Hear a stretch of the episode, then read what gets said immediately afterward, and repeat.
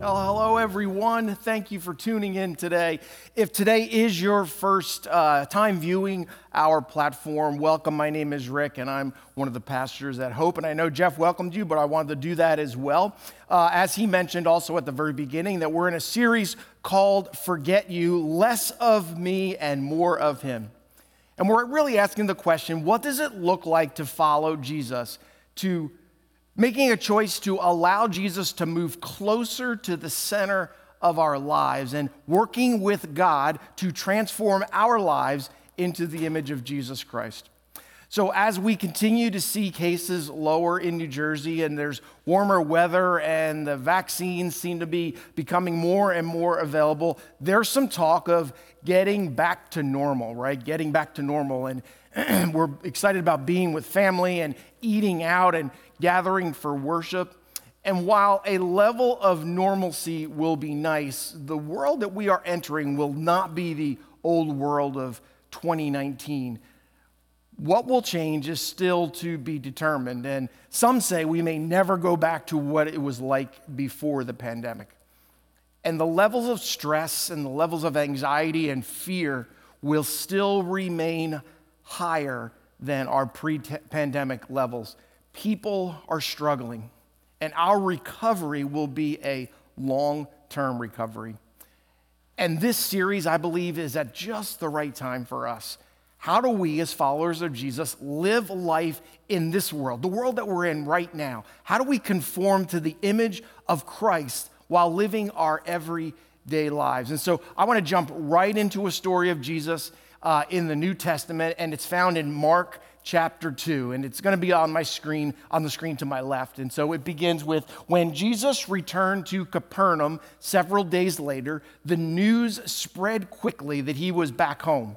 Now soon the house where he was staying was so packed with visitors that there was no room even outside the door. Now, a, a typical first century home would be a one room house, maybe 50 people if really crammed in together. And people heard Jesus was back in town and they were gathering to see and to hear him. And Capernaum was sort of his base of operation.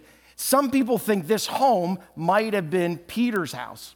Now, while Jesus was teaching, the story goes on, four men arrived carrying a paralyzed man on a mat. Now, no names are given for, for these men, just four anonymous men. Were they friends? Could be. I kind of think they were. They are comfortable enough and motivated enough to seek a cure for a paralyzed man. And this man feels safe enough to be carried by these friends. I think we can safely assume that they were friends. Now, the story goes on, and Mark writes that they couldn't bring him to Jesus because of the crowd. That's quite honestly a really sad statement. It would be easier to dig through a roof than dig through the crowd. I imagine the men tried the front door and the response was not very positive. And if you know this story, you know that they're going to dig a hole in a roof. Their plan had been to walk through the front door, but the crowd would not allow that to happen. And so digging through a roof is an unorthodox plan B for these men. And so they got creative. Someone grabbed shovels, another found some tools, and someone found enough rope. And Mark says that they dug a hole through the roof above his head. Now, this was really risky work. The integrity of the roof is likely going to be compromised as they dig a hole in it. Jesus may not appreciate the interruption as roof material is falling down in front of him while he's preaching. And what about the homeowner? If it's Peter, how does he feel about a hole in his roof? If it's not Peter, how does the homeowner feel about this being done, this, this uh, uh, uh, update to their home being performed? And the guy who's paralyzed. How do you safely lower a guy through a hole in the roof. There's plenty of risk in this story. They had to carry him up a, a, narrow outdoor staircase. They had to dig and cut a hole in the roof. They had to tie their friend uh, uh, with ropes and lower him through a hole. And they had to convince their friend that this was a good idea, right? It, it almost sounds like a practical joke in a sense. Mark says, then they lowered the man on his mat right down in front of Jesus. And then Mark has these three words seeing their faith. Seeing their faith, Jesus said to the paralyzed man, My child, your sins are forgiven. And they had succeeded. They were able to get their friend to Jesus. Their hard work pays off, and Jesus forgives this man's sins. Now let's pause there for just a moment. I wonder if that's why the men brought their friend Jesus. Was forgiveness from sin on their mind? Or was relief from paralysis their priority? I have to tell you, this is one of my favorite stories in the Bible. It has some deep personal significance for me. I was in a seminary class with my favorite professor of all time. It was 1991. It was the first of many classes that I would take with him because after this class, I took every class he taught. He gave us an assignment in this class that I walked into, having no idea what the class was about, but the assignment was to read this story in Mark chapter 2, the story that we just read, and then to write a short story based on the story we just read. He said these words, and I still remember them uh, decades later. He said, like a diver on a diving board, I want you to dive deeper and further into the story. And so I began asking questions of the story. Where did these guys get this idea? How did that conversation begin? How do you tell your paralyzed friend, we're going to bring you to a teacher who may heal you, may not? and there's a crowd, and now we're gonna carry you and lower you through a roof. How does that conversation go? What did these guys see or experience that even led them or led one person in the group to say, hey, let's bring, let's bring our friend to Jesus? I mean, had they been following Jesus? Had they been watching Jesus? When the front door was blocked, who was the first one to suggest the roof? And had they already gone through plans B, C, D, and E, and the roof was plan F? How did the others respond to the roof idea? And was this collective courage or angry determination that led them to the roof?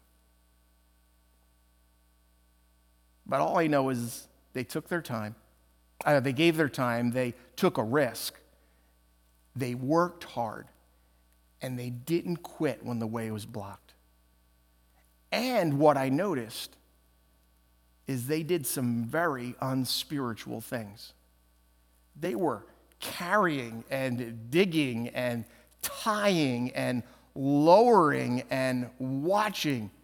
And the story doesn't say they prayed. It doesn't say they read their Bibles, and it doesn't say anything else spiritual on their part only that they had this unmatched determination and ingenuity and passion for a friend in need. And their unorthodox and unspiritual work led to Jesus doing some very spiritual work in this man's life. So there's a rest of the story after Jesus forgave the man's sins, it's not on the screen, I just want to tell it to you. Some religious scholars were sitting there and they started whispering among themselves. And they were saying things like, He can't talk that way. That's blasphemy. Only God can forgive sins. Now, Jesus knew right away what they were thinking, and I don't think this was a, this was a God moment for Jesus. I think this was very clear by the, the, the faces on the, uh, that these guys had that they were not happy what, what Jesus was doing. And so Jesus said to them, Why are you so skeptical? Which is easier, to say to a paralyzed man, I forgive your sins, or say, Get up, take your stretcher, and start walking. Well, just so it's clear, Jesus went on, he said, that I'm the Son of Man and authorized to do either or both, he looked down at the paralyzed man and he said, Get up, pick up your stretcher, and go home. And the man did. He got up, he grabbed his stretcher that he had been lowered on, and I'm sure all the ropes still attached to it, and he walked out with everyone there watching him. And Mark says the whole crowd present said things like, We've never seen anything like this. Not only was their friend's sins forgiven, now he is healed, and the entire crowd, the entire atmosphere was changed. They had made a difference, and everyone present was affected by the work of these four men.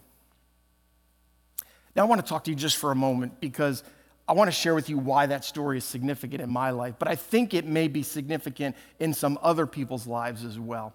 Because I know there are likely some people who are watching who you may see yourself as not a very spiritual person. And you're watching this today, and things like prayer or Bible study, or when we talk about small group or words like church or faith, it just doesn't seem to fit with your maybe more practical lifestyle. And those things just seem out of character for you. I want to share with you, with all honesty, that I don't tend to lean toward being a spiritual person myself. That's why this story has such significance for my life.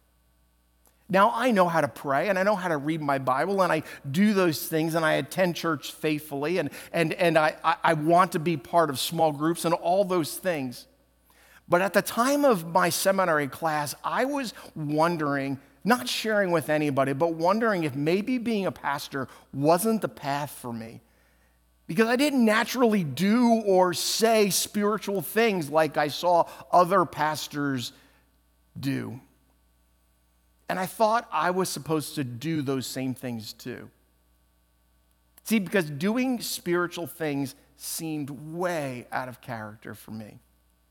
And so this story led me on a journey to discover that maybe being spiritual and maybe bringing people to Jesus for healing isn't the same for every person. I began to ask questions like what if being spiritual can be time spent with friends? What if digging holes through a roof or taking a risk is spiritual enough? I was fascinated that it said Jesus saw their faith.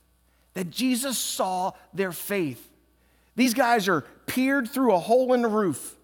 They're covered in dirt, they're covered in sweat, and they have rope burned faith. And Jesus saw through their action and saw their faith.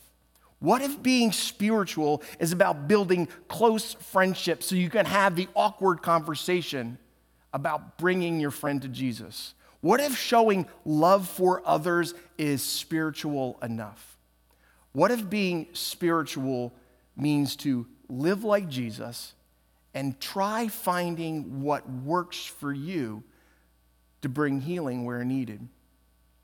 So I was asking all these questions and I continued through this class. And each week I was reading a different story of Jesus and having to write a different response story and then presenting it to the class.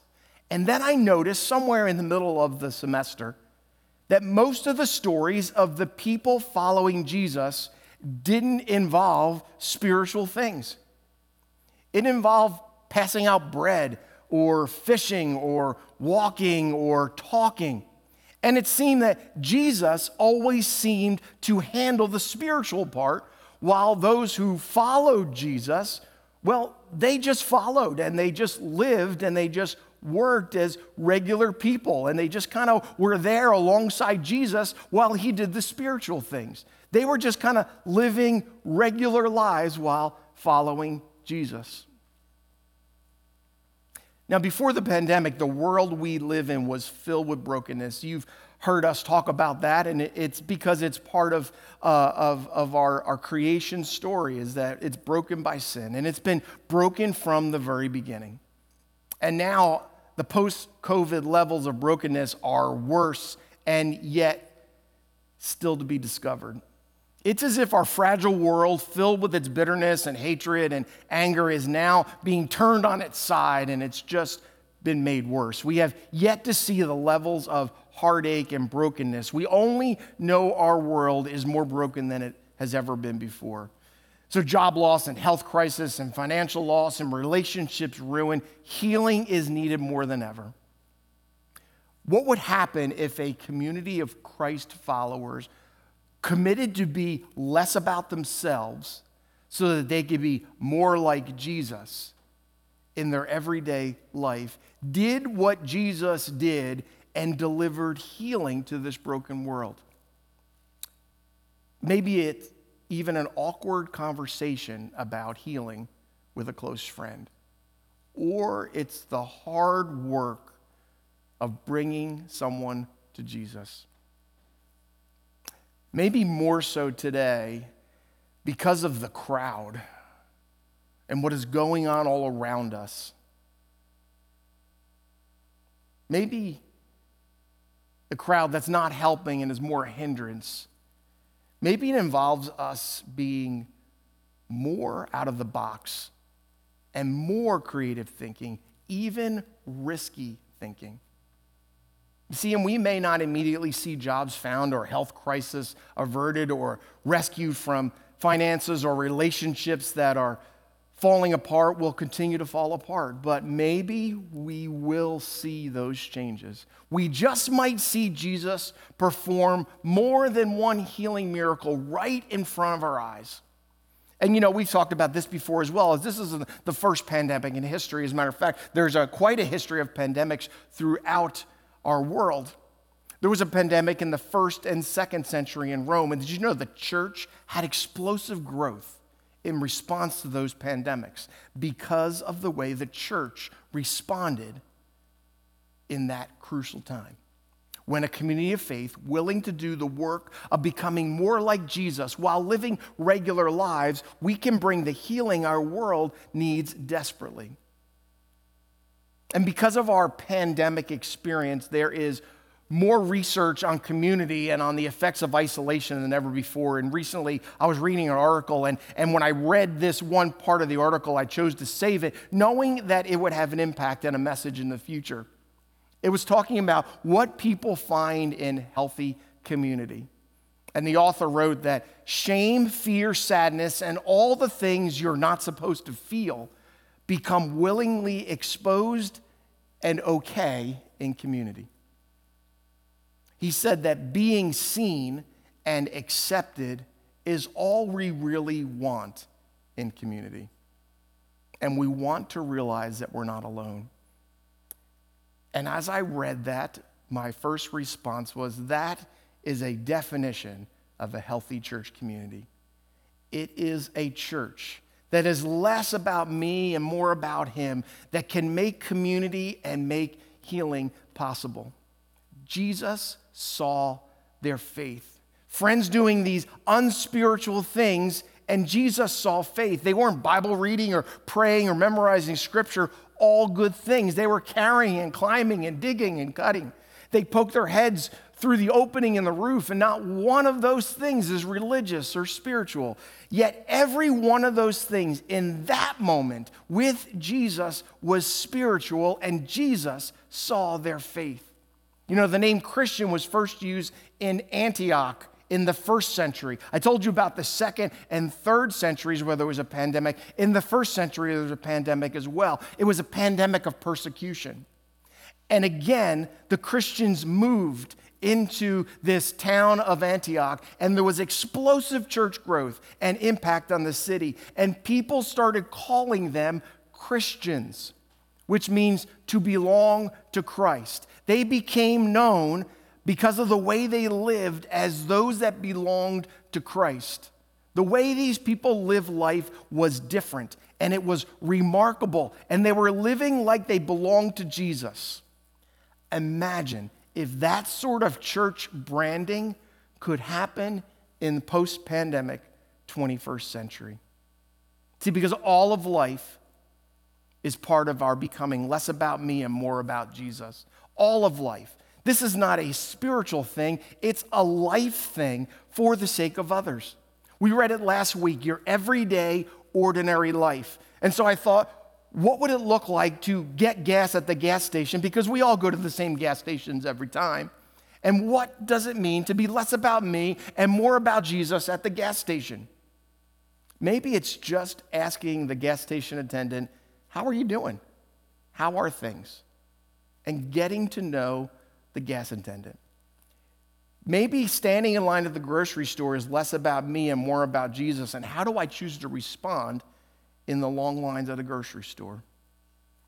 If you're an accountant or an engineer or a teacher and you're filing and working and teaching, maybe it's less about me and more about Jesus and you need to consider how would Jesus do my job if he did my job? All of life, even carrying and digging and tying. And it's all good and kind and life bringing and encouraging and healing and something that Jesus would call faith, remarkably bringing healing to our world. So the people that come in contact with us will see that their shame and their fear and their sadness and all those things that we're not supposed to feel are okay and that they'll feel that they've been seen and accepted. And they'll realize that we're not alone. That's truly bringing healing to our world. And it's living like Jesus. More of Him, less of us. Hey, let me pray for us now. So, God, I pray that the words that I have shared would be received in our hearts and in our minds. And that, God, we would be challenged to be more like you. That, God, there would be less of us and more of you. That we would continue to move to put you into the center of our lives.